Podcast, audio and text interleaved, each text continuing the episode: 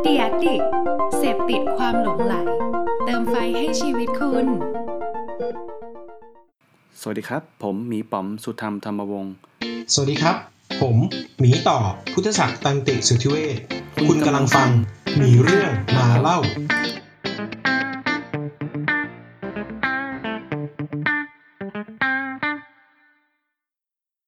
สวัสดีครับ ยินดีต้อนรับทุกคนเข้าสู่รายการมีเรื่องมาเล่านะครับ ก็สำหรับคนที่ไม่เคยฟังนะครับ มีเรื่องมาเล่าเป็นพอดแคสต์เกี่ยวกับ Data แล้วก็ UX นะครับ จัดคู่กับพี่ป๋อมสุธรรมนะครับ ซึ่งเอ่อวันนี้ได้ยินเสียงผมก็แน่นอนเขาจะเป็นคอนเทนต์เกี่ยวกับ Data เนอะเพราะว่าเอ่อผมจะดูแลคอนเทนต์ด้านข้อมูลนะครับในขณะที่พี่ป๋อมเนี่ยก็จะดูคอนเทนต์ด้าน UX เป็นหลักนะครับ ก็วันนี้วันนี้จะมีเกสอีกแล้วครับเพราะว่ารู้สึกว่าก็เป็นเรื่องที่ดูน่าสนใจครับหลักๆคืออ่ะอย่างที่ที่หลายคนแล้วกันพอจะรู้ว่าผมทำอยู่ที่ไวซ์ไซต์นะครับซึ่งไวซ์ไซต์เนี่ยเป็นบริษัทวิเคราะห์ข้อมูลโซเชียลมีเดียเราแบ่งประเภทของข้อมูลได้เป็น ถ้าแบ่งตามที่มา มันก็จะมีแบบ internal data กับ external data social media เป็นหนึ่งใน external data ที่มี sizing ใหญ่ที่สุด นะครับแล้วก็หรือถ้าแบ่งตามลักษณะข้อมูลเนี่ยก็จะเป็นแบบ structure กับ unstructure ใช่ไหม structure ก็คือแบบจัดข้อมูลลง Excel ได้โดยง่าย unstructure คือจัดข้อมูลยากหน่อยอ่าไม่ไม่ไม่ไม่เป็น pattern ไม่เป็นรูปแบบ ซึ่งข้อมูลบนโซเชียลมีเดียเนี่ยส่วนใหญ่เป็น unstructure ครับไม่ว่าจะเป็นเอ่อข้อความไม่ว่าจะเป็นรูปภาพนะครับ วันนี้ผมก็เลยชวนทีมทีมในไวซ์ไซซึ่งเป็นทีมที่ดูแลด้านนี้โดยเฉพาะไม่ว่าจะไม่ว่าจะเป็นดูเรื่อง text อ่ะการวิเคราะห์ text หรือว่าการวิเคราะห์รูปภาพเพื่อให้ทีมผมทีมผมซึ่งเป็นทีม analyst หรือว่าเพื่อให้ลูกค้าของไวซ์ไซเนี่ยได้ใช้ได้ใช้ข้อมูลที่มันใช้ง่ายขึ้น informative มากขึ้น มี insight มากขึ้นนะครับ โอเค ถ้างั้น ขอยินดีต้อนรับนะครับ ทีมผู้บริหารทีม AI ทีม AI ของไวซ์ไซนะครับ สวัสดีครับ สวัสดีครับ เฮ้ยเฮ้ยเฮ้ยดังๆหน่อยโอเคเอ่อจริง ๆ มีชื่อทีมแต่เดี๋ยวให้เขาแนะนำกันเองแล้วกันนะครับ แนะนำตัวหน่อยครับทุกคนเริ่มที่ใครดี โอเคครับเรื่องที่เราด้วยกัน สวัสดีครับ ชื่อพรครับ ก็ทีมของพวกเรามีชื่อว่าทีมเทกิล่า มีที่มาไหมครับทำไมถึงเป็นแบบเป็นกีฬา ขี้เหล่า เล่าอ้าวโอเคน่าเยี่ยม ชัดเจน ได้ ครับ ก็ผมพรครับ พรเป็น เป็นทีมลีดของทีมนี้ครับ โอเค อ่ะครับอ่าผมอาร์มครับผมอ่ะ ครับ ผมกอล์ฟครับ ค่ะ ชื่ออีฟค่ะสวัส มี ดีค่ะ มีสี่คนเนอะ อ่ะ ตอนนี้ก็จะดูแลอ่ะดูแลอะไรบ้างเป็นกีฬา ก็จริงๆ อย่างที่พี่ต่อพูดไปเลย ก็เราเอาเอ่อเรามาช่วยในการหาข้อมูลเชิงลึกมากขึ้น ไม่ว่าจะเป็นทั้งฝั่งจากเทคเอง หรือว่าจะเป็นจากฝั่งอีเมจเองก็ตาม อืมโอเค ถ้าอย่างนั้นเอาเรื่องข้อความก่อนจริง ๆ ข้อความเนี่ยหรือหรือว่าตัว text เนี่ย น่าจะมีแบบเพนค่อนข้างเยอะแหละคนคนที่ไม่ได้ทำข้อมูลภาษาเนี่ยอาจจะอาจจะยังไม่รู้ว่าการวิเคราะห์ภาษาเนี่ยมันค่อนข้างมีความซับซ้อนคือ เราอาจจะเห็นข่าวแหละว่าแบบเฮ้ยเมืองนอกเนี่ยแม่งทำแบบมี AI เขียน thesis AI เขียนข่าว AI เอ่อแชทบอทต่างๆ เพราะฉะนั้นวันนี้เราจะมาทำความเข้าใจว่าเฮ้ยไอ้สิ่งเหล่านั้นนะมันเกิดขึ้นได้ยังไง อ่าเบื้องต้นก็คือมันใช้หลักการของ NLP โอเค Natural Language Processing เนาะอธิบายหน่อยว่า NLP คืออะไร ค่ะ ก็คือสำหรับ NLP เนี่ย ถ้าพูดให้เข้าใจง่าย ๆ ก็คือการทำยังไงก็ได้ค่ะ ให้คอมพิวเตอร์เนี่ยสามารถเข้าใจสิ่งที่เราพูดหรือสิ่งที่ อื เรา ม สื่อสารออกมาได้ค่ะ อืม ถ้าสมมุติว่าเป็นถ้าพูดให้นึกออกง่ายๆ ก็เช่น ตัวอย่างที่เราใช้กันอยู่ในชีวิตประจำวันเนาะพวก Google Translate ที่แปลภาษาได้ถูกไหม อ่า คะ อันนั้นอันนั้นก็คือต้องเอ่อ Google ต้องเข้าใจก่อนว่าคนพิมพ์น่ะพิมพ์ว่าอะไร แล้วก็เพื่อจะแปลได้ถูกไหมอ่าอ่าโอเค หรือว่าแบบพวก Google Assistant Siri หรือว่า Yes Alexa แอสซิสแตนที่แบบสั่งไอ้ช่างทำผมใช่ไหม ที่แบบในงาน Google I.O. ของเขา ก็คือเราเราพูดอะไรบางอย่างไป น้องเข้าใจว่าเราพูดอะ น้อ ไรง น้อง Google น้อง Google หรือน้อง Siri หรือน้องใดๆใช่ไหม น้องต้องเข้าใจก่อนว่าเราพูดอะไรไม่งั้นน้องก็จะแอคชั่นกับเราไม่ถูกถูกไห อ่าม โอเค คะ โอเค ใช่ อ่า หรือว่าแบบถ้าเป็นงานบนโซเชียลก็จะมีพวกโซเชียลมอนิเตอร์ลิงอย่างที่เราทำกันอย่างเงี้ยเราก็ใช้การวิเคราะห์ข้อความเหมือนกัน อืม ใช่ค่ะ ส่วนหลักการทำงานเบื้องต้นเนี่ย ก็จะมีถ้าสมมติให้เราแบ่งได้ใช่ไหมคะ ก็จะมีการจัดการข้อความค่ะ แบบว่าทำยังไงก็ได้ให้มันอยู่ในรูปแบบที่คอมพิวเตอร์สามารถเข้าใจได้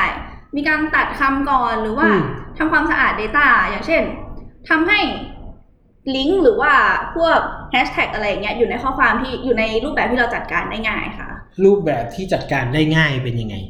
อย่างเช่น เราเอาคำมาให้กลายเป็นตัวเลขอย่างเงี้ย ใช่น้องคอมพิวเตอร์จะได้เข้าใจเราได้ โอเค มากขึ้น หลักการคือคอมพิวเตอร์เนี่ยมันไม่ได้อ่านกอไก่ขอไข่ถูกไหม ใช่ มันอ่านมันอ่านแบบไหนมันอ่านตัวเลข ใช่ไหม ใช่ เพราะฉะนั้นเวลาแบบมีภาษาเข้ามาเนี่ย ก็ต้องแปลงให้มันเป็นตัวเลข ใช่เป็นสิ่งที่คอมพิวเตอร์เข้าใจ อื ค่ะ มโอเค แล้วหลังจากที่เราแปลงเป็นสิ่งที่คอมพิวเตอร์เข้าใจแล้วอ่ะ ต่อไปเราจะเอาไปทำอะไรกับมันก็ได้ เช่น ไปแยกข้อความก็ได้ว่าข้อความนี้เป็นประเภทไหน เป็นบวกเป็นลบหรือว่าเอาไปจัดกลุ่มข้อความก็ได้ ทำ sentiment analysis ได้ ใช่ ทำ cluster ข้อความได้เงี้ยจัดกลุ่มโอเคแปลว่าเป็นกลุ่มเดียวกันหรือเปล่า เมื่อกี้พูดถึงตัดค ใช่ ำตัดคำคือ ก็คือ คือข้อความที่เราพิมพ์เข้าไปในโซเชียลใช่ไหมมันก็ มันก็มีหลายแบบ เป็นประโยค เป็นแพสเซจอะไรอย่างงี้ใช่ไหมคะ อืม เราคิดว่าหน่วยที่เล็กที่สุดที่อ่ะไม่ไม่เล็กที่สุด หน่วยหน่วยที่เล็กพอที่เราสามารถเอาไปทำอะไรบางอย่างกับมันได้เนี่ย เราก็เลยแทนมันเป็นคำแทน อืม แทนคำด้วยตัวเลขบางอย่างแทนอย่างเงี้ยค่ะ แทนที่จะบอกว่าประโยคยาวๆ เนี้ยมันเป็นตัวเลขเดียว ก็ตัดให้มันแบบ จะว่าเล็กที่สุดก็ไม่เชิง ถ้าเล็กที่สุดมันคือแบบระดับ ตัวอัอักษรลฟาเบตใช่ไหมอ่าระดับตัวอักษร ซึ่งก็ไม่เข้าใจอยู่ดี เพราะฉะนั้นเราก็จะแบบขยายเป็นคำคือคำสิ่งสิ่งที่พอจะมีความหมายที่สุดที่เป็นไปได้ แล้วก็แทนสิ่งเหล่านี้ด้วยตัวเลข ค่ะ เพื่อให้คอมพิวเตอร์เข้าใจถูกไหม ใช่ เราเข้าใจถู นี่ ก ก็ ไหม เป็นแบบหนึ่งถูกป่ะความ อ่า จริงการแทนด้วยตัวอักษรก็มีเหมือนกัน อ่าเช่นเช่น มันมีแบบที่ใหม่ เดี๋ยวนี้เขาเริ่มเป็น มันเป็น character embedding เลยนะครับ ใช่ ก็คือซึ่งซึ่งมันมีข้อดีข้อเสียของมันอยู่ก็คือ อย่างเช่นผมว่าเราในในภาษาไทยใช่ไหมครับหรือจริงๆภาษาอะไรก็ตามแต่เนี่ยเอ่อคำเนี่ยมันมีค่อนข้างหลากหลาย และคำมันจะเกิดขึ้นมามากมายขนาดไหนคำมันจะเปลี่ยนแปลงไปยังไง เราก็ตอบไม่ได้ใช่ไหมครับ อืม อ่าแต่คือสิ่งที่เรากำหนดได้คือคำมันเกิดมาจาก character หลายตัวประกอบกัน อืม สิ่งที่เรากำหนดได้คือ character แต่ละตัว เรารู้อยู่แล้วมันมีอะไรบ้าง อืม อ่ะนั่นแปลว่าเราสามารถรู้ว่าคาแรคเตอร์ที่เป็นไปได้เนี่ยมีเท่านี้ เท่านี้คาแรคเตอร์มีคำที่เป็นไปได้เนี่ยเราอาจจะตอบไม่ได้อืมกลายเป็นว่าพอพอเราบอกว่าเรามีคาแรคเตอร์เ m b e d d i n g ขึ้นมาคาแรคเตอร์เนี่ยสามารถที่จะจำกัดได้ว่าขนาดของสิ่งที่เราสนใจอ่ะเป็นเท่าไหร่แล้วเราสามารถรู้ได้ว่าการที่เราจะเอาไปใช้ต่อ มันจะต้องใช้ทรัพยากรมากขนาดไหนมันมีข้อดีข้อเสียของมันอยู่ครับ อ่าโอเคอ่ะสำหรับคนที่ถึงฟังถึงตอนนี้แล้วก็เชี่ยตามไม่ทัน เอาแบบเร็วๆก่อนนะ คือคอมไม่ได้เข้าใจภาษามนุษย์ เขาไม่ได้ไปเรียนภาษาอังกฤษ ไม่ได้ไปเรียนภาษาไทย เขามีวิชาตัวเลขอยู่ข้างใน น้องน้องคอมน้อง AI น้องอะไรก็ได้เนี่ยมีวิมีเขาอ่านตัวเลขเป็นอย่างเดียวถูกไหมเพราะฉะนั้นเวลาที่จะแบบให้เขาเข้าใจเนี่ย ก็เลยต้องเอา text ข้อความเหล่านี้แปลงเป็นตัวเลขหรือแปลงหรือแปลงเป็น ตัวอักษร ตัวอักษรให้เขาเข้าใจใช่ไหม เอ๊ะ ถ้างั้นก็ผิดสิหมายถึงว่าน้องเข้าใจตัวอักษรด้วย เข้าใจตัวเลขของตัวอักษรและและและซีเควนซ์ของตัวอักษร อ่า โอเค ทีเนี้ย ทีนี้พอ พอเอาภาษาเข้ามาเนี่ย ถ้าเป็นยาวๆ เนี่ย มันก็จะเข้าใจยากนิดนึง เราก็เลยพยายามตัด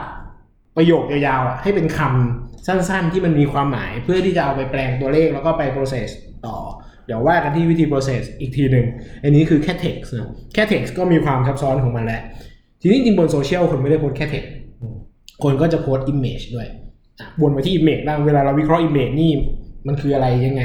ทำยังไงเมื่อไหร่อย่างไร อืม ครับก็ถ้าพูดถึง image นะครับ image processing เนี่ยมันจริงๆก็คือการวิเคราะห์สิ่งที่อยู่ในภาพแหล้วครับมันจะคล้าย อ่า NLP เลยก็คือ เราแปลงคำให้คอมพิวเตอร์เข้าใจถ้า image ก็คือเราแปลงรูปให้คอมพิวเตอร์เข้าใจครับ อ่ะโอเคครับ ได้เออโอเค แปลงไงอ่ะ ครับก็จริงๆ รูปอะครับ ถ้าเรารู้อยู่แล้วมันจะมีไซส์ของรูปใช่ไหมครับ สมม อื ติ ม หนึ่งพันยี่สิบสี่คูณหนึ่งพันยี่สิบสี่ อืม ไอตัวเลขพวกเนี้ยครับหนึ่งพิกเซลเนี่ยมันก็แทนด้วยตัวเลขครับ อ่ะโอเค อย่างเช่นสมมติเป็นถ้าเป็นภาพสี RGB หนึ่งพิกเซลเนี่ยก็จะประกอบไปด้วยสีแดงสีเขียว อืมอืม ครับหรือว่าเป็นรูปขาวดำก็อาจจะเป็นแบบแค่แบบศูนย์ถึงสองร้อยห้าสิบห้าอย่างนี้ครับ อืม หลักๆก็คือเราแปลงหนึ่งพิกเซลเนี่ยให้คอมให้กลายเป็นตัวเลขครับ ให้คอมพิวเตอ อืมร์เข้าใจได้ครับ อืม ก็จะเป็นเหมือนเป็นตัวเลขขนาดยาวมากๆอย่างนี้ครับ งาน image processing ก็คือเป็นการทำความเข้าใจแพทเทิร์นของตัวเลขพวกนั้นครับซึ่งการทำงานของมันเนี่ยครับถ้าสมมติเรามีมี image เข้ามามีรูปเข้ามาใช่ไหม อ่ะ ถ้าปกติที่เราทำกันเนี่ยครับเราก็จะเขาเรียก pre process ก่อน อืม เราอาจจะรีไซล์รูปครับจากพันยี่สิบสี่เราก็เป็น สามร้อยคูณสามร้อย อืม จากภาพสีเราอาจจะแปลงให้มันเป็นขาวดำเราอาจจะครอปเราอาจจะเอียงหรืออะไรก็แล้วแต่งานที่เราทำอะครับ อืม ครับหลังจากนั้นเนี่ยเราจะมีเป็น deep learning model ครับเอามา อ่าฮะ ก็คือเขาเรียกว่าหาฟีเจอร์ครับ หาความ หา สำคัญ ฟีเจอร์ ของ โอเค ของแต่ละส่วนอย่างเช่น ขอบของรูปภาพไหมรูปขอบเป็นเส้นแนวตรง เส้นแนวตั้งหรือเส้นแนวระแยง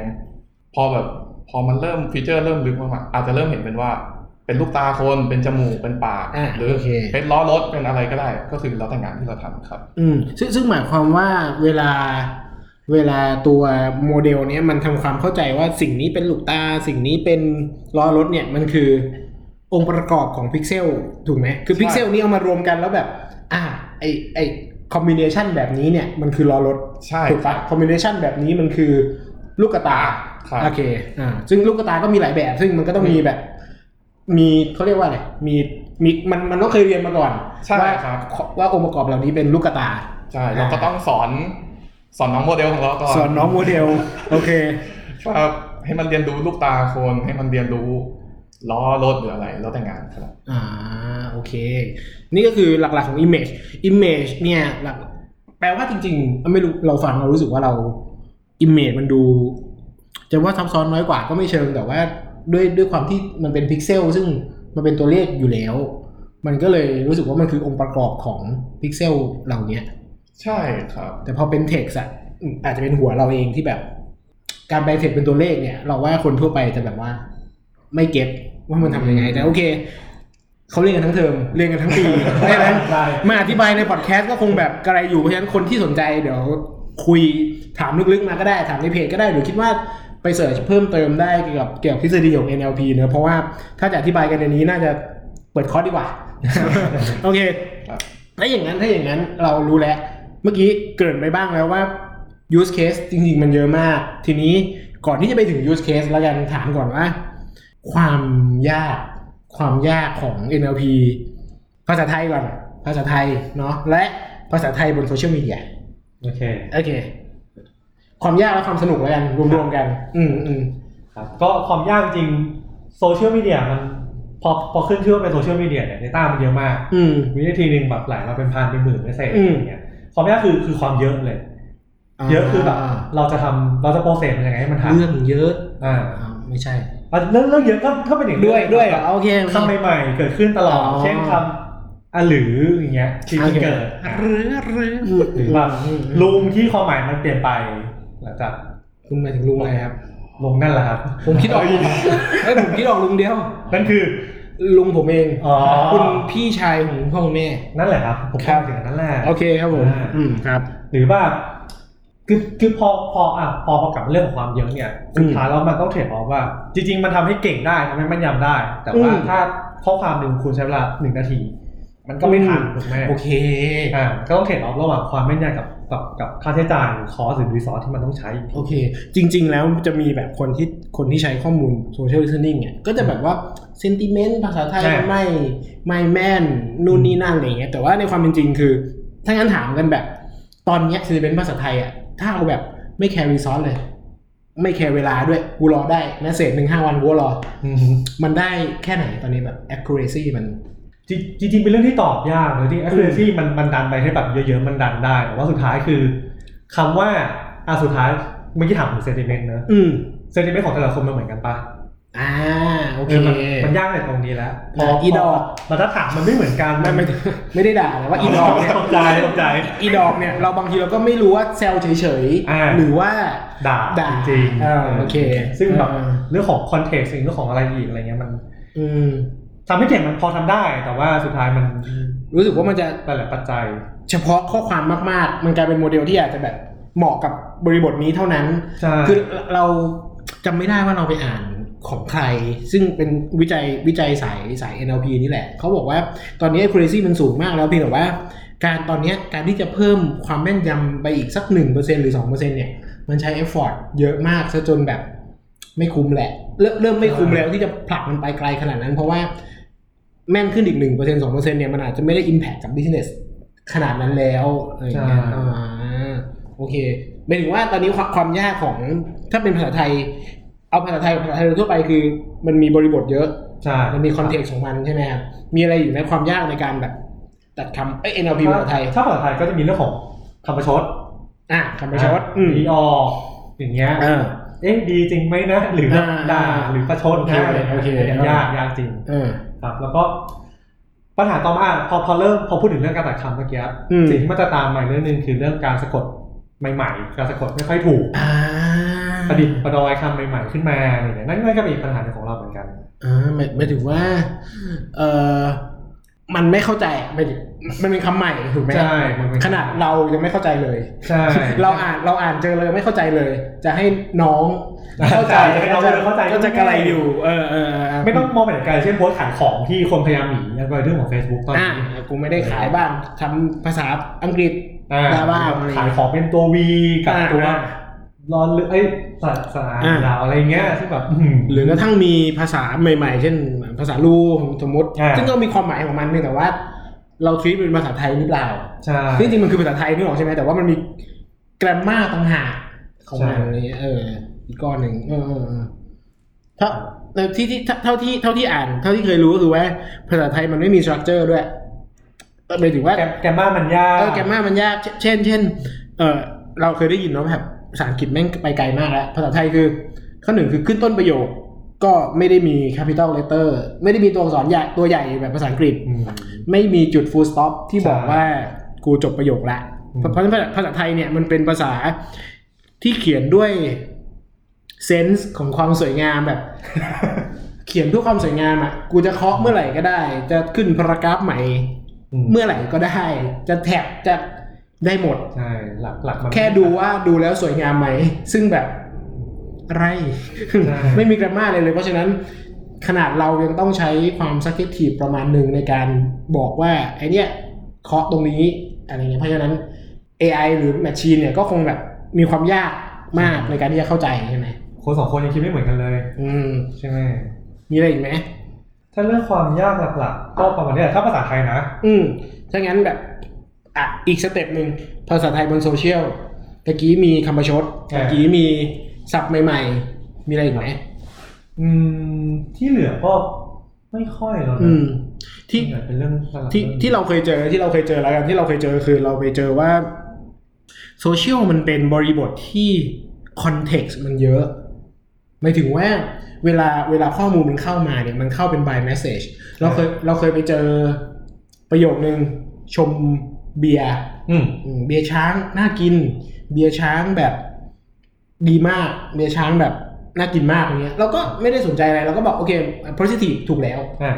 ทีนี้ปรากฏว่ามันคือคอมเมนต์ Facebook ถูกไหมเราก็เลยต้องกลับไปย้อนดูต้นโพสต์ ครับ ซึ่งต้นโพสต์มันคือ pretty เบียร์ช้างไม่ใช่เบียร์ช้าง มันคือ pretty อ๋อ ที่เซ็กซ์ๆอ่ะ อืม แล้วแล้วกลายเป็นว่ามันต้องกลับมานั่ง มันต้องกลับมานั่งคิดใหม่อะว่า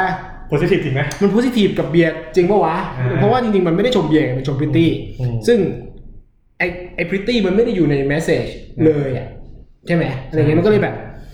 คอนเท็กซ์มันเยอะบนโซเชียลมีเดีย คอนเทนต์จริงๆแล้วแบบอยู่ที่บริบทของสถานการณ์ตอน เอ นั้น อ นะ ใช่ มันก็เลยแบบมีความวุ่นวายนิดนึงอ่ะถ้าถ้างั้นแล้วมันสนุกไหมหมายถึง ว่าเออถ้ามันมีความสนุกมันอยู่ตรงไหนคือเรารู้สึกว่ามันยากอ่ะ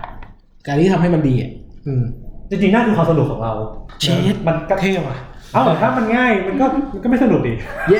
เออจริง ก็ก๊อปบ้างก็ได้ถูกไหม อืม นั่นนั่นคือความยากที่ที่สนุกแหละ อืม มันมีอะไรมันทำยังไงก็ไม่สุดอ่ะ อืม ใช่ป่ะมีเทคนิคใหม่ๆ มีอะไรแบบให้คิดพลิกแพลงได้เยอะๆมาก อืมอืม ๆเออเราว่านั่นคือนั่นคือเสน่ห์ของของการทำเอ็นพีของภาษาไทย อืมสุดยังอ่ะหมายถึงว่า คิดว่ามันมาแบบสุดประมาณหนึ่งหรือยังของการวิเคราะห์ภาษาไทยบนโซเชียลหรือว่ามีแอเรียเยอะมากที่ต้องทำ เพราะว่ามันเยอะมากมากมากๆเลยอ่ะ อีกไกล กว้างกว้างมากใช่ มี เพราะว่าได้เยอะ มีเรื่องให้ทำอีกมากมาย ใช่ โอเค มาที่ Image บ้าง เมื่อกี้พูดถึง Text ไปแล้ว Image บนโซเชียลจริง ๆ คนไม่ค่อยนึกถึงหมายถึงว่าทุกวันนี้เวลาพูดถึง Social Listening เนี่ยเขาก็จะคิดถึง Text เป็นส่วนใหญ่ ใช้คีย์เวิร์ดใช้นู่นนี่นั่น แต่ว่าจริง ๆ อ่ะ มันมีพาร์ทของการวิเคราะห์ Image ด้วย การวิเคราะห์ Image ยากง่ายตรงไหนบ้าง และ Image บนโซเชียลมันยากกว่า Image ทั่วไปไหม อ่าโอเคครับ อืม อ่าในมุมมองของ Image นะครับอ่าจริงๆแล้วถ้าถ้าถ้าสมมติว่าใครได้ลองศึกษางานประเภท Image มาบ้าง อืม อ่าสิ่งที่มันเกิดขึ้นเลยคือว่า อ่ามันค่อนข้างใช้ resource เยอะในเมื่อ อืม เมื่อเทียบกันกับว่าอาการที่งานทางด้าน image เนี่ยอ่าวิธีที่มันเป็น state of the art ในการที่จะ perform task ต่างๆ แล้วออกมาใน accuracy ที่ค่อนข้างดีเนี่ยเออมันใช้ resource ค่อนข้างเยอะก็คือใช้เทคนิคที่จริงๆ เป็น buzzword คำหนึ่งที่ที่เราได้ยินกันในปัจจุบันคือเป็นคำว่า deep learning อืม อ่ะผมเชื่อว่าหลายๆคนได้ยินคำนี้แน่นอน อืม ครับซึ่งพอมันพอพูดคำว่า deep learning เนี่ยมันเป็นมันเป็นการที่เราพยายามที่จะให้คอมพิวเตอร์ลอกเลียนแบบการทำงานของสมองคนนะ อืม คือเป็นเรื่องของ neural network อืม คือจริงๆเป็นการทำงานของเส้นประสาทในในสมองเรา อืม อ่ะครับโดยไอเดียค่อยว่ากัน อืม อ่ะนั่นแหละครับซึ่งซึ่งจริงๆแล้วการการประมวลผลของการใช้วิธีการตรงนี้เนี่ยมันใช้ resource ค่อนข้างเยอะ อืม ครับแต่แต่ก็ต้องยอมรับว่าในเมื่อในมุมของที่มันเป็น accuracy เนี่ย มันมันให้ผลลัพธ์ที่ดีกว่าวิธีแ อื่น จริง อ่า ๆ ในอดีตทำอะไรกันในอดีตทำยังไงครับ อ่าในอดีตเราเราคงพูดกันหลายๆอย่างมันอาจจะเป็นแบบเป็นในมุมของ อย่างเช่นการที่เราพยายามจะดีเทคหาเส้นขอบของอ็อบเจกต์หรือของอะไรบางอย่างในรูป อืม หรือซึ่งซึ่งมันมีวิธีการคำนวณของมันอยู่ครับ อืม อ่าหรือการที่สมมุติว่ากรณีที่เราถ่ายรูปอะไรบางอย่างลงไปแล้วเหมือนแบบสมมติเป็นเป็นเป็นรูปเอกสารอะไรบางอย่าง อืม เราเหมือนว่าอ่ากล้องอาจจะไม่ชัดหรืออะไรบางอย่างทำให้ความชัดของตัวหนังสือเนี่ย มัน อ่า ขาดหายไป โอเคก็จะ เราพ เป็น ยายาม ที่คุ้น จะ เคย เพิ่มเพิ่มความคมของตัวหนังสืออะไรเงี้ยครับ เพื่อที่จะเพื่อที่จะดีเทลออกมาได้ อ่า ก็จะมี ใช่ครับ แต่ละฟังก์ชันของมัน มันมันมีมันมีงานของมันอยู่ครับ อืม อ่าซึ่งซึ่งความยากพอผมพูดถึงความยากของว่าอ่างานด้าน image คืออะไร ถ้าเทียบกันระหว่างงานด้าน image กับงานเทคก็คือว่า resource ใช้งานต่างกันแน่นอนครับ อืม คือไม่ไม่ได้บอกว่างานเทคใช้ resource น้อยนะครับ จริงๆแล้ว state of the art ของงานเทคก็ใช้เยอะเหมือนกัน state of the art คืออะไร state of the art คือวิธีที่วิธีการที่อ่าโมเดลเราสร้างโมเดลขึ้นมาและมันเป็นที่ยอมรับอยู่ในระดับที่ดีที่สุดในในตลาดในวง อ๋ กา อ ร โอเค โอเค เข้าใจละ ครับ อ่าครับถ้าในมุมมองความยากในด้านรีซอสก็เป็นเรื่องหนึงนะครับ อืม อ่า ต่อมาคือสมมุติว่า สมมุติเราพยายามไปเ e อร์ฟอร์มงานอะไรบางอย่างหนึ่งงานสมมติผมยก อื ตั ม วอย่างเช่นเป็น object detection แล้วกันเราพยายามไป detect ว่าอ่าคนอ่าอันเนี้ยเป็นคนอันเนี้ยเป็นเป็นรถเป็นเรือเป็นอะไรก็ตามแต่ครับอ่าความยากของกรณีพวกนี้ว่า เราต้องมี dataset หนึ่ง dataset ก่อนเพื่อที่จะเทรนโมเดลออกมา เพื่อให้มันสามารถทำงานนี้ได้ใช่ไหมครับ อืม อ่าทีนี้ เราเราคงบอกไม่ได้ว่าเอเดต้าเซตที่เราพยายามแท็กกันอยู่เนี่ยบางทีมันไม่ได้เกิดจากการที่เราอ่าเอาข้อมูลจริงมานั่งแท็กกันด้วยมือเป็นร้อยร้อยๆล้านล้านๆรูปอะไรอย่าง อื เงี้ยครับ ม อืมเราเลยบอกว่าเราพยายามที่จะพยายามสร้างมันขึ้นมาด้วยอัลกอริทึมอะไรบางอย่างครับอ่ะอันนี้ผมขอรับไว้แล้วกัน โอเค โอเค ซึ่งเดี๋ยวยาว ซึ่งซึ่งซึ่งพยายามจะสร้างขึ้นมาที่ตรงเนี้ยกลายเป็นว่ามันทำให้ความยากของบนโลกความเป็นจริงเนี่ยเดต้าเซตที่เราเอามาสอนน้องโมเดล โอเค อืมมัน ไม่ค่อย ไม่ได้ตอบโจทย์บน Data ที่เกิดขึ้นบนโลกของความเป็นจริง อืม อ่ะ โอเค ครับ ไม่ถึงว่ามันอาจคงมีปัจจัยอื่นๆอีกเยอะในโลกของความเป็นจริง ใช่ ไม่ว่าจะเป็นองค์ประกอบในรูปที่มันอาจจะ ใช่ ไม่ได้เหมือนตัวที่เอามาเทรนถูกไหม แองเกิลของอ็อบเจกต์ที่เราเนี่ย อ่า เห็นมันอาจจะไม่ได้ไม่ได้เหมือนกับตอนที่เราเอาไปเทรนนะครับ อืม แล้วเราคงการันตีไม่ได้ว่าไอสิ่งที่เราเอาเข้าไปเทรนมัน cover ทุกมิติ ทุกมิ แล้ ติ ว ข เพ อง ราะว่า ความเป็นจริ โอง เค ใช่ครับ อ่า ประมาณนั้น มันก็อาจจะมีบางบางมุมบางคอนเท็กซ์ที่มันลอสไปแล้วก็ดีเทคไม่เจอ ครับ อืมโอเค แล้วแล้วบนโซเชียลกับทั่วไปเนี่ยต่างกันไหมหรือว่าจริงๆไม่ต่าง คือเทคเนี่ยต่างแน่ เพราะว่าวิธีการพิมพ์วิธีอะไรอย่างเงี้ยเนี่ยบนโซเชียลต่างไหมถ้าเป็นอิมเมจ อ่าจริง ๆ ต่างจริง ๆ ต่าง อ้าว อยู่แล้วครับเพราะว่าเพราะว่าจริงๆแล้วเราเรามองกันว่า รูปที่เกิดขึ้นบนโซเชียลกับรูปที่อยู่บนในสมมติเป็นฟอร์มอลหรือเป็นอะไรอย่างเงี้ยที่มันอยู่นะครับ อ่า ซึ่งเราเห็นว่ามันต่างกันแน่นอน อืม เราเราเรามองเองเรายังเห็นเลยครับ อืม ซึ่งบริบทของรูปจริงๆ เราการทำงานบนบนด้าน Image กับ NLP ไม่ต่างกันเลย เราก็ต้องการบริบทของของงานที่เราต้องการ อืม โซลเหมือนกันนะ อืมอืม ซึ่งจริงๆ ถ้าถ้านั่งนั่งนึก บนบนโซเชียลมันจะมีความแบบ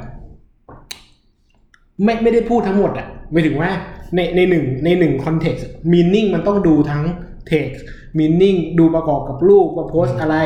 เท็กอะไร แล้วต้องไปดูอีกว่าสิ่งที่พูดกับสิ่งที่โพสต์อะมันประชดเป้าวะ ถ้าไม่ประชดแล้วมันบอกทั้งหมดเป้าวะ แบบสมมติว่าโพสต์โพสต์จานข้าวร้านหนึ่งแล้วบอกว่า อร่อยมาก เราข้อหนึ่งคือแม่งไม่รู้ว่ากำลังกินอะไรอยู่ ข้อสองคืออร่อยมากเนี่ย จริง อร่อยจริงไหม จริงปะวะรูปในรูปเนี่ยอาหารหมดเหลืออาหารเหลือมันแบบเออมันก็มันจะมีบริบทของมันที่คอมเพล็กซ์ประมาณหนึ่งสำหรับบนโซเชียลโดยเฉพาะแบบ ไอจีเฟซบุ๊กที่มันแบบวุ่นวายหน่อยๆนะ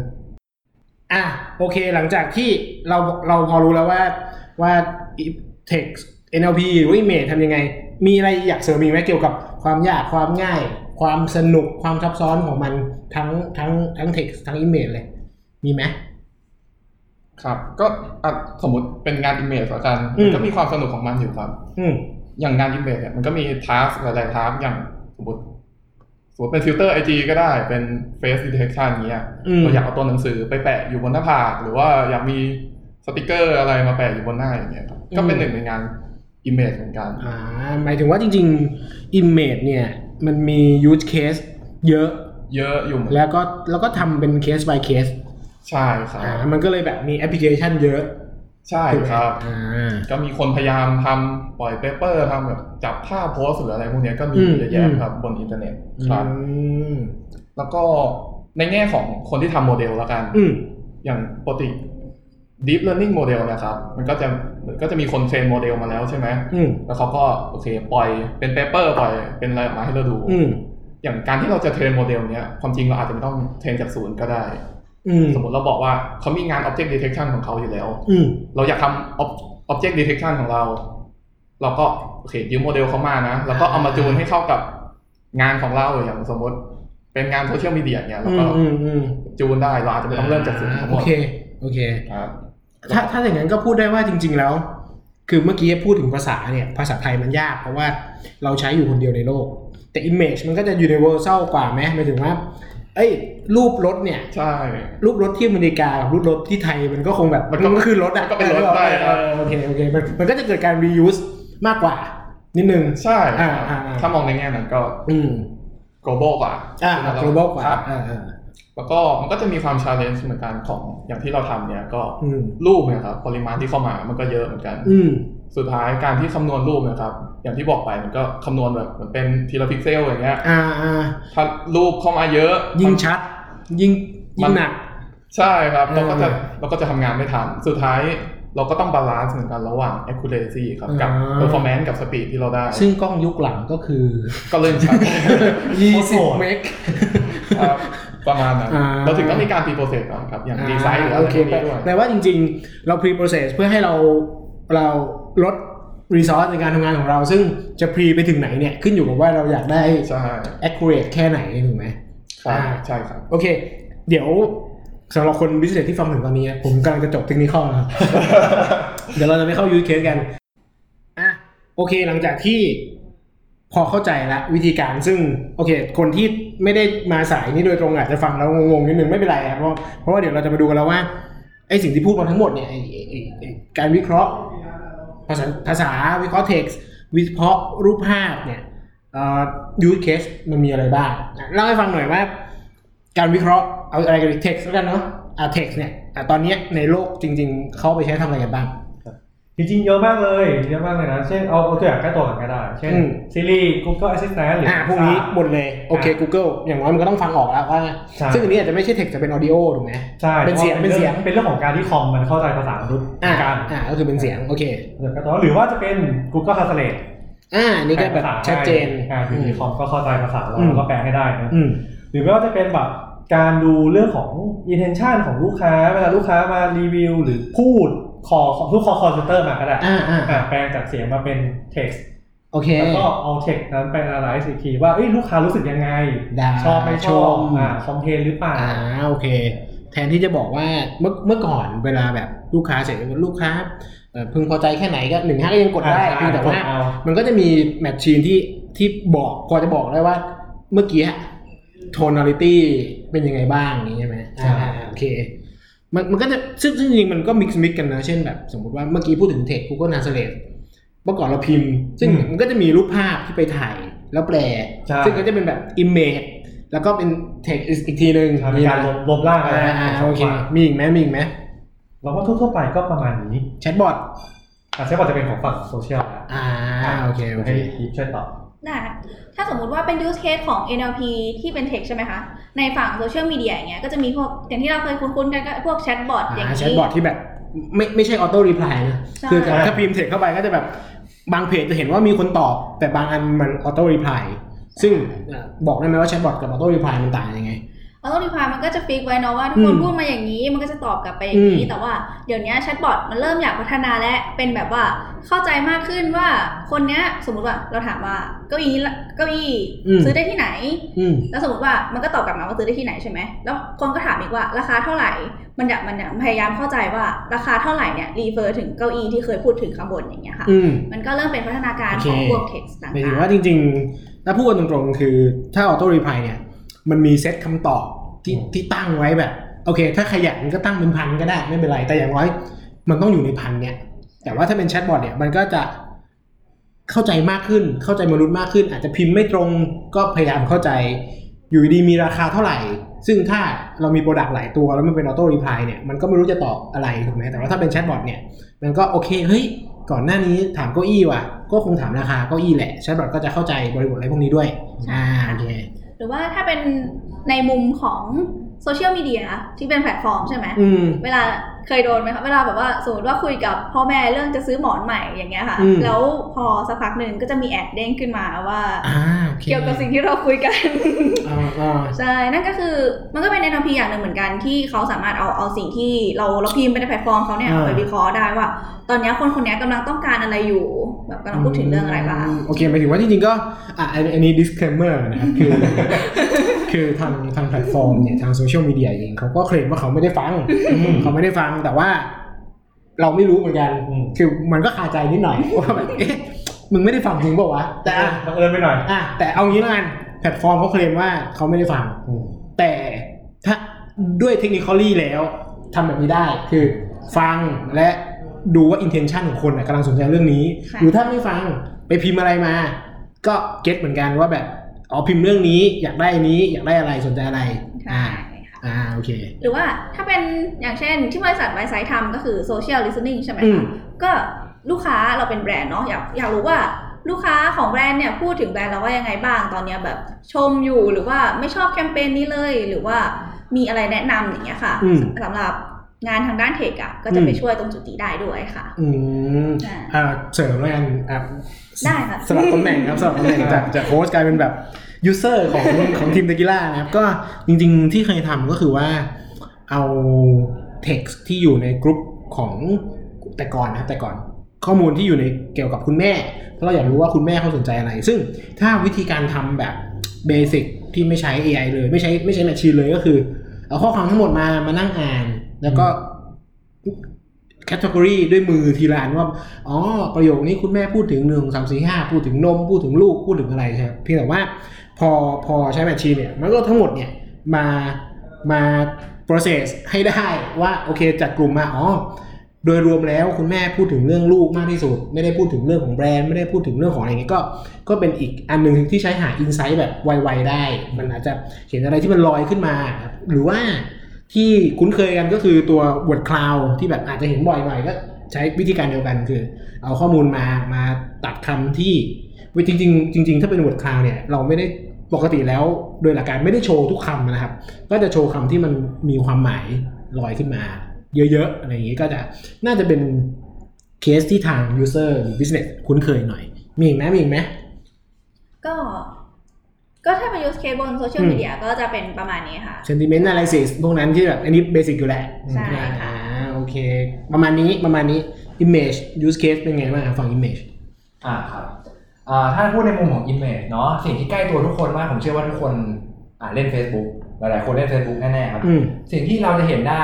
ง่ายที่สุดเลยคือว่าเวลาเราถ่ายรูปลงไปเวลาเราถ่ายรูปเราหรือว่าคู่กับเพื่อนเราเนี่ย อืม เอ่อสิ่งที่เกิดขึ้นคือ Facebook พยายามที่จะบอกว่าอ่าคนคนเนี้ยคือเพื่อนเราที่ชื่อนี้หรือเปล่า คือมันพยายามที่จะ อ่า recognize ว่าหน้าของคน คุณต้องการจะแท็ก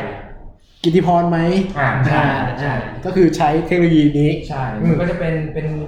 เป็นเทคนิคด้านที่เรียกว่า face recognition ครับ อืม คือพยายามที่จะ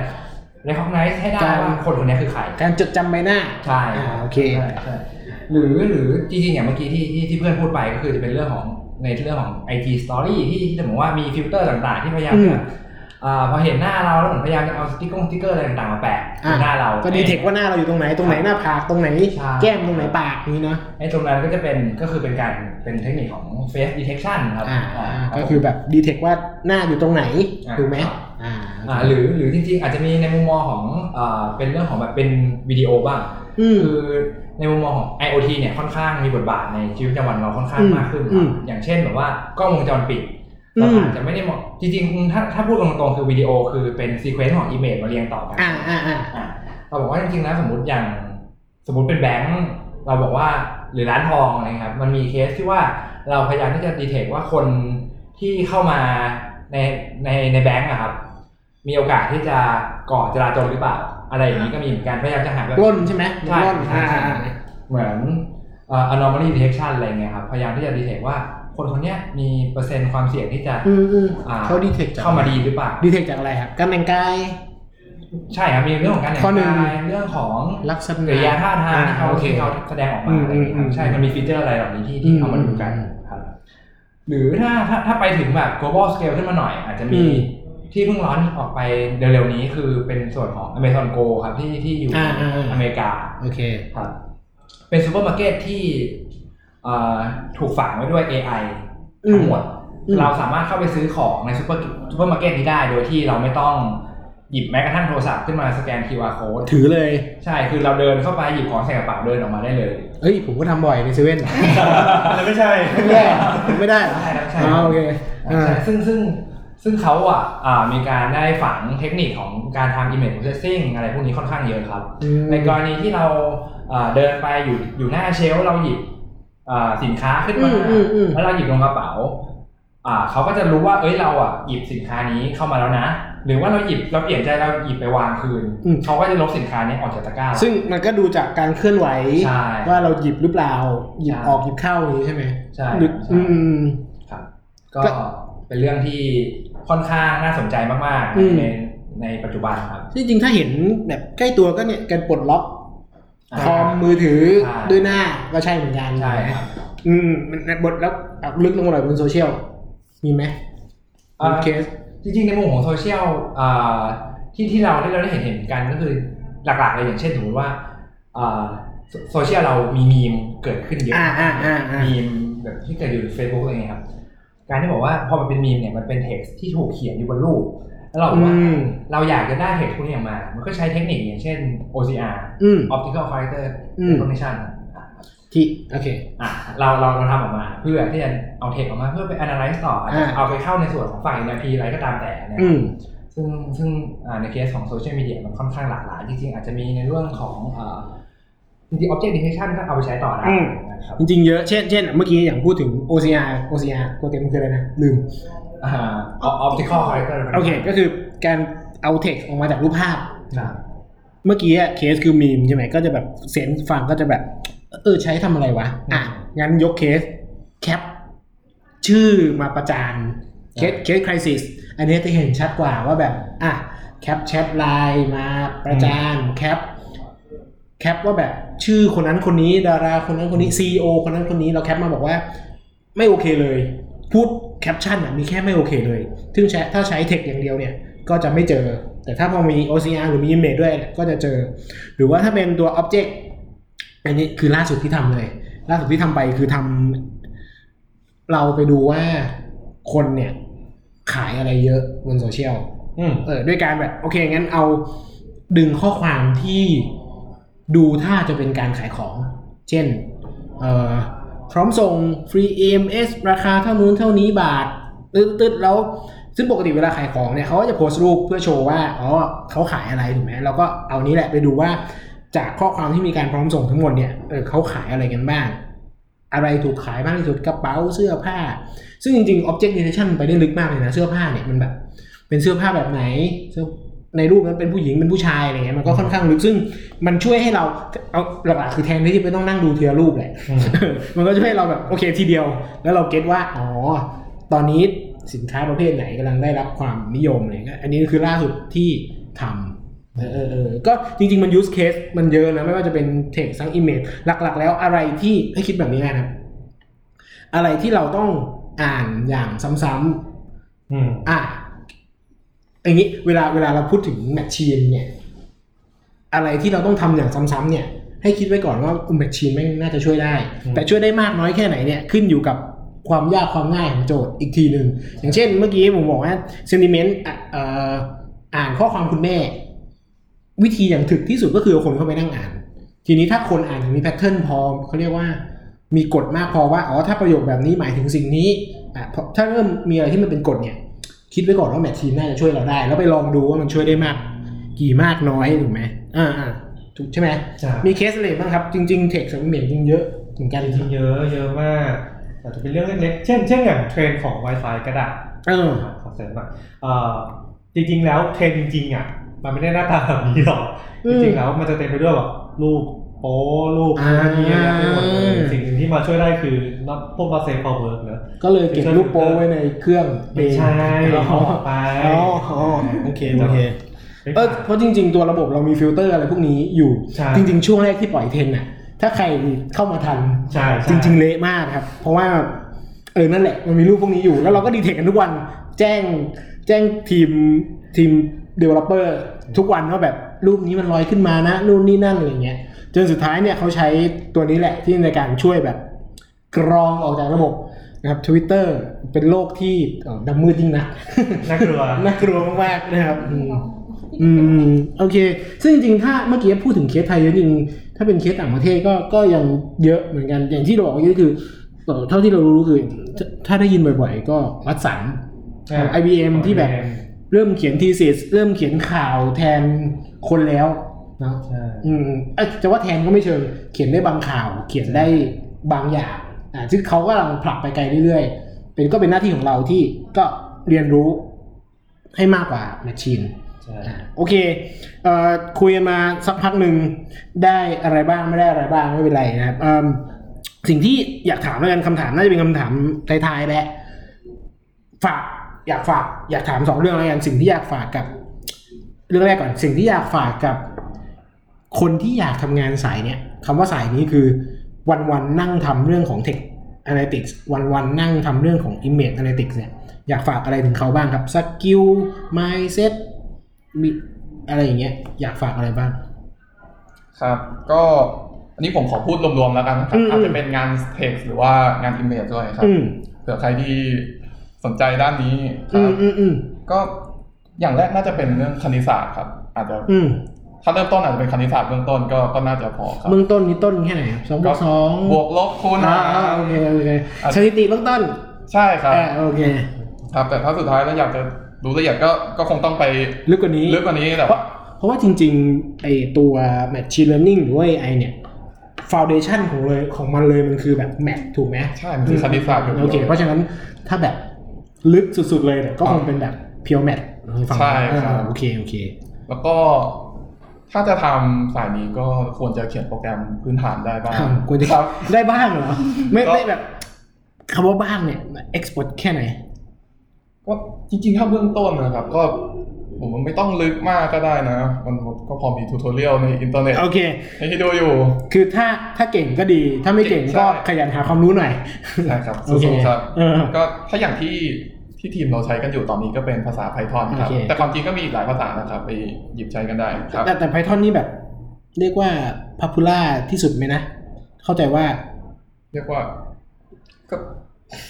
ถ้าดูถ้าดูคอมมิตี้ทั้งหมด อ่าอ่าถ้าดู ครับถ้าไม่ใช่แค่ ML อะไรอย่างเงี้ย เออ ก็ถือว่าใหญ่เลย มันก็จะมีแบบที่มันปล่อยมาว่าแบบภาษาที่กำลังเป็นที่นิยมก็ Python ก็ติดเสมออะไรอย่างนี้ใช่ไหม ใช่ครับ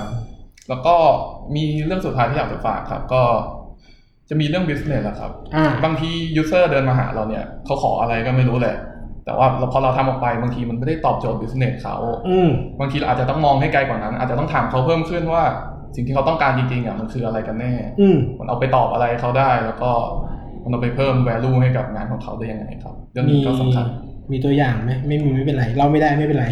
เข้าเข้าใจว่าบางทีมันเป็นเรื่องแบบเอ่อ confidential ตัวอย่างเหรอ ไม่เราไม่เราแล้วกันค่ะ เออโอเคโอเค ไม่เราแล้วกันค่ะ อ่าอ่ามีมีมีอะไรอีกไหมครับ มีอะไรอีกไหมที่อยากแบบฝากชีวิตเรียนตอนเรียนมากับทำงานต่างไหมเพราะเข้าใจว่าจริง ๆ อย่างอย่างอีฟเนี้ยก็เพิ่งเพิ่งจบ เท่าไหร่นะปีหนึ่ง ปีเดียวค่ะ เออเออก็แบบมีอะไรต่างไหมสิ่งที่เรียนมากับ ชีวิตจริงที่ฉันต้องเจอ ความจริงมันมันก็เป็นทุกน่าจะเป็นทุกสายงานแหละ อื ที่ ม ที่เรียนมาแล้วมันมีบางอย่างที่ไม่ตรงกับที่เรียนมาเลย เลยก็คือเรียกได้ว่า ไม่ได้ใช้เลย อืมไม่ใช่ค่ะ หมายถึงครูสอนมาอย่างนี้ แต่ว่าความเป็นจริงมันไม่เป็นแบบที่หนังสือเขียนนะคะ โอ้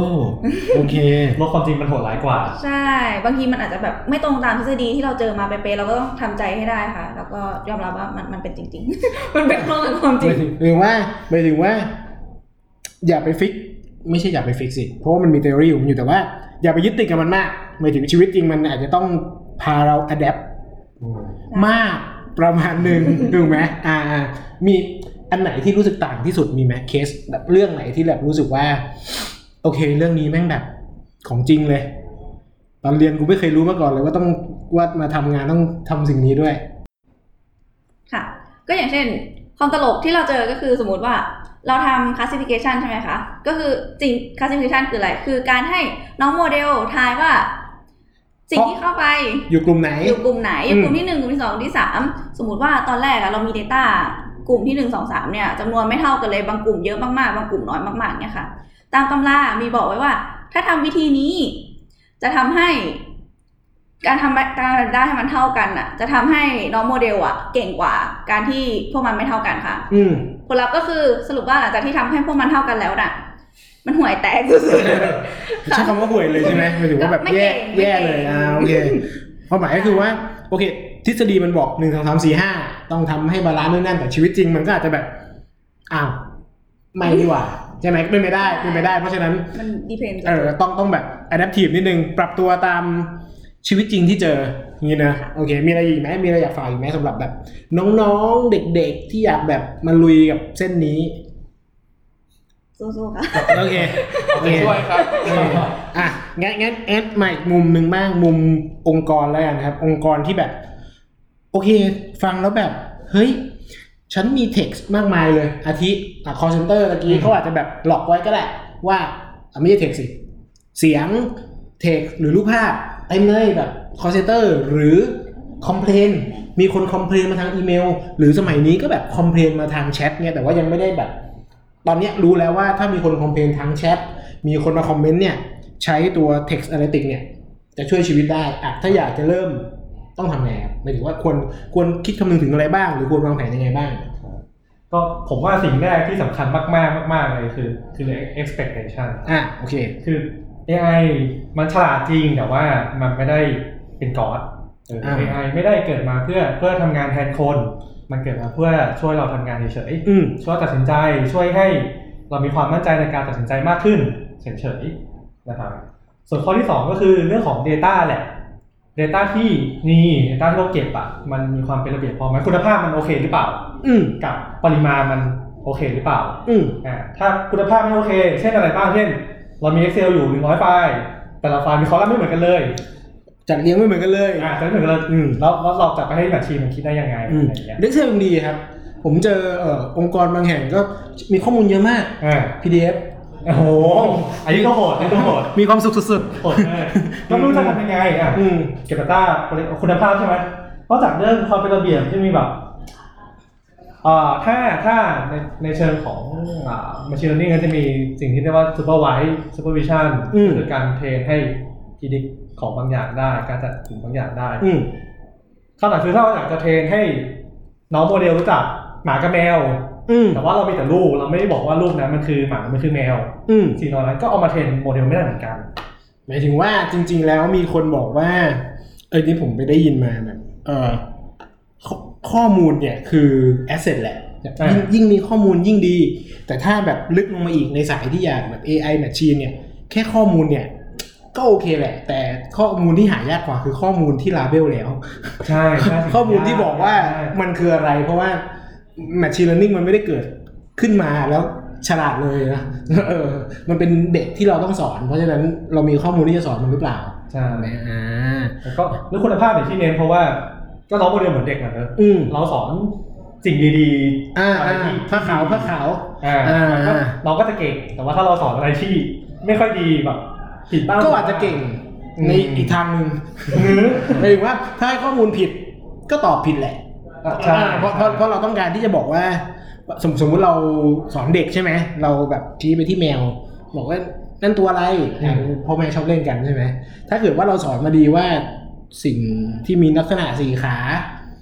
แบบขนขนปุยปุยๆแบบเนี้ยอ่ะเป็นแมวนะอ่ะเด็กก็จะตอบถูกหรือถ้าเพี้ยนนิดหน่อยก็หมา อ่ะ อ่ะคล้ายคลึงกันนะ แต่ว่าถ้าแบบนั่นอะไรเอ่อรถยนต์ อ่า อ่ะแปลว่า แปลว่าสิ่งที่เราสอนมันไม่ดี ใช่ อันนั้นคือความยากมากกว่าที่จะแบบ ยากมากกว่าที่จะตอบว่า ตอบว่าแมวแม่นหรือยัง ใช่ คือเราเอาอะไรเข้าไปให้เขาเรียน ใช่ อ่าอ่าอ่าโอเคซึ่งซึ่งจริงๆ หน้าที่เนี้ย คนทำ Data ทุกคนก็จะแบบ รู้แหละว่าการเก็บ Data สำคัญเพราะฉะนั้นจริง ๆ แล้วคนในอย่างที่ผมบอกแล้วคือจริงๆ คนทำ Data มันจะมีแบบ มี Data Engineer มี Data Science มี Analyst มี Visualization อะไรเงี้ยว่าไปแล้วแต่ยุคปัจจุบัน ยุคปัจจุบันอาชีพใหม่คือ Data Translator เห็นปะ อื มีอาชีพหนึ่งคือแบบ คน Data คุยกับ Business ไม่รู้เรื่องแล้ว ก็เลยมีตำแหน่งใหม่ที่เรียกว่าทางทาง Data Translator อืม โอเคไม่เป็นไรกลับมาไอ้การเก็บข้อมูลเนี่ยโดยหลักการโดยหลักการแล้วกันถ้าถ้าบริษัทมีเงินมากพอที่จะแบบวางโครงสร้างทีม Data ดีๆ หรืออยาก invest มันเนี่ย ก็จริงๆ Data Engineer ก็สำคัญในการที่จะแบบ วางโครงสร้างข้อมูล เก็บข้อมูลให้มันดี เมื่อกี้ที่ที่พรพูดทั้งหมดเลย quality- quality นู่นนี่นั่นก็ Data Engineer ก็จะช่วยเราในสิ่งนี้ได้ ถ้าเราทำได้ดีไปฟังได้ครับ EP ก่อนหน้านี่ครับ น่าจะเอ่อ47 ผมจำชื่อตอนไม่ได้แล้ว ผมไม่เคยจำเลขเลยนะครับ โอเค ประมาณนี้สำหรับวันนี้จริง ๆ จริง ๆ ถ้าใครสนใจต้องต้องบอกว่าเราเวลาเรามีไม่ได้เยอะนะเพราะพอดแคสต์เราก็ไม่ได้อยากจะอัดนานนะครับเพราะฉะนั้นก็เอ่อใครสนใจเพิ่มเติมเรื่องนี้ครับไม่ว่าจะเป็น NLP Image ไปเรียน ไปหาอ่านเพิ่มเติมมีมีมีแหล่งไหมมีแหล่งไหมว่าแบบปกติอ่านกันที่ไหนบ้าง โอ้โหจริงๆคอร์สออนไลน์เยอะมากเลย เออเนอะจริ ถ้าง อยากเริ่เรี ๆสมัยนี้แบบเพียบเลย เออไปฝึกภาษาอังกฤษเมื่อกี้บอกว่าภาษาอังกฤษสำคัญมากนะครับ คือเปเปอร์ยุคใหม่ ไม่ใช่ยุคใหม่เปเปอร์ยุคไหน มันก็เออมันก็จะแบบเออภาษาอังกฤษตรงนั้น เพราะฉะนั้น ขยันภาษาอังกฤษเข้าไว้อย่าอย่าคิดว่าไม่สำคัญ เพราะว่าความรู้ใหม่ ๆ มันอยู่ตรงนั้นมันอยู่ในภาษานั้นนะก็สำหรับวันนี้จริง ๆ ผมผมเล่าแบบนี้ครับว่าถามถามว่าทำไมทำไมถึงชวนมา เพราะว่าจริงๆโซเชียลมีเดียมันเป็น เซตข้อมูลที่มี text กับมี image จริง ๆ รวมถึงวิดีโอด้วยนะ เยอะมากที่สุดแล้วแหละ แล้วก็ถ้าจะมีทีมไหนสักทีมหนึ่งที่คล่องแวะกับสิ่งเหล่านี้มากที่สุดก็น่าจะเป็นทีมนี้ครับเพราะว่าไวซ์ไซต์เก็บข้อมูลเฉลี่ยเอ่อจำไม่ได้ต่อวัน แต่ว่าถ้าปีปีหนึ่งเนี่ยประมาณแบบ 5.5 5.3 พันล้านข้อความในปีที่แล้วเฉพาะที่ไวซ์ไซต์เก็บซึ่งนี่แหละคือสิ่งที่ทีมนี้ต้องทำแต่ว่า ผมจะบอกว่าทีมนี้เก่งมากนะครับเขาปกติเขาไม่ค่อยออกหน้าไม่ไม่ค่อยออกไปพูดที่ไหน เพราะฉะนั้นคำตอบมันจะเก่งๆนิดนึง ไม่เป็นไรนะครับใครสงสัยอะไร ถามเพิ่มเติมเข้ามาได้ในเพจเดี๋ยวผมถามให้อันนี้ถามง่ายครับไม่ต้องไปทักเดินไปถามได้เลย ใกล้มากๆนะครับ หรือว่าหรือว่าจริงๆ ถ้าใครสงสัยเรื่อง use case เพิ่มเติมนะครับก็ถามมาได้อันนี้ผมน่าจะพอตอบได้ เพราะว่า ผมนี่ถือเป็น ยูเซอร์ หลัก ยูเซอร์หลักของทีมนี้คือรีเควสอะไรบ่อยมาก ล่าสุดก็คือเพิ่งรีเควสตัวพิมพ์ผิดไปนะครับ เพราะเป็นคนที่พิมพ์ผิดบ่อยมากก็เลยแบบช่วยหน่อยได้ไหม ให้มันแบบเออพิมพ์ผิดน้อยลงอะไรอย่างเงี้ยครับ ก็สำหรับวันนี้ขอบคุณทุกคนนะครับที่ติดตามมีเรื่องมาเล่านะครับ ก็สำหรับย้ำอีกทีนะครับ ถ้าใครยังไม่เคยฟังนะครับ ก็พอดแคสต์นี้เล่าสองเรื่องนะครับ คือเรื่อง Data กับเรื่อง UX ที่พยายามจะทำให้ทุกคนเข้าใจมันได้แล้วก็ ฝากไปถ้าคิดว่ามันมีประโยชน์นะครับ ฝากกดไลค์กดแชร์ด้วยนะครับ ที่ Facebook Page มีเรื่องมาเล่านะครับ หรือว่าที่ Podcast Application ทั้งมีเรื่องมาเล่าแล้วก็ The Addict Podcast นะครับ ได้ทั้งคู่เลยนะครับ ก็สำหรับวันนี้ขอบคุณทีมเตกิล่านะครับ พรอามก๊อกน้องอีฟนะครับ ที่ผมเพิ่งน่าจะเป็นแขกรับเชิญผมกลุ่มแรกที่เรียกโมเดลว่าน้อง นะครับ แบบคนที่นี่คิ้วครับโอเคเฮ้ยตอนนี้รับคนป่ะนะ เอ่อตอนนี้ยัง โอเคถือว่าเอาอยู่ละจริงๆยังแหละ แต่ว่าต้อง manage ใช่ เออหลายอย่าง โอเค ถ้างั้นก็ขอบคุณทั้งสี่คนมากเลยครับ ขอบคุณครั ขอบคุณครับ บ อย่าลืมนะครับ ฝากด้วยนะครับ กดไลค์ กดแชร์ แล้วเดี๋ยว เจอกัน EP หน้าว่าจะเป็นเรื่องอะไร ขอบคุณครับ สวัสดีครับ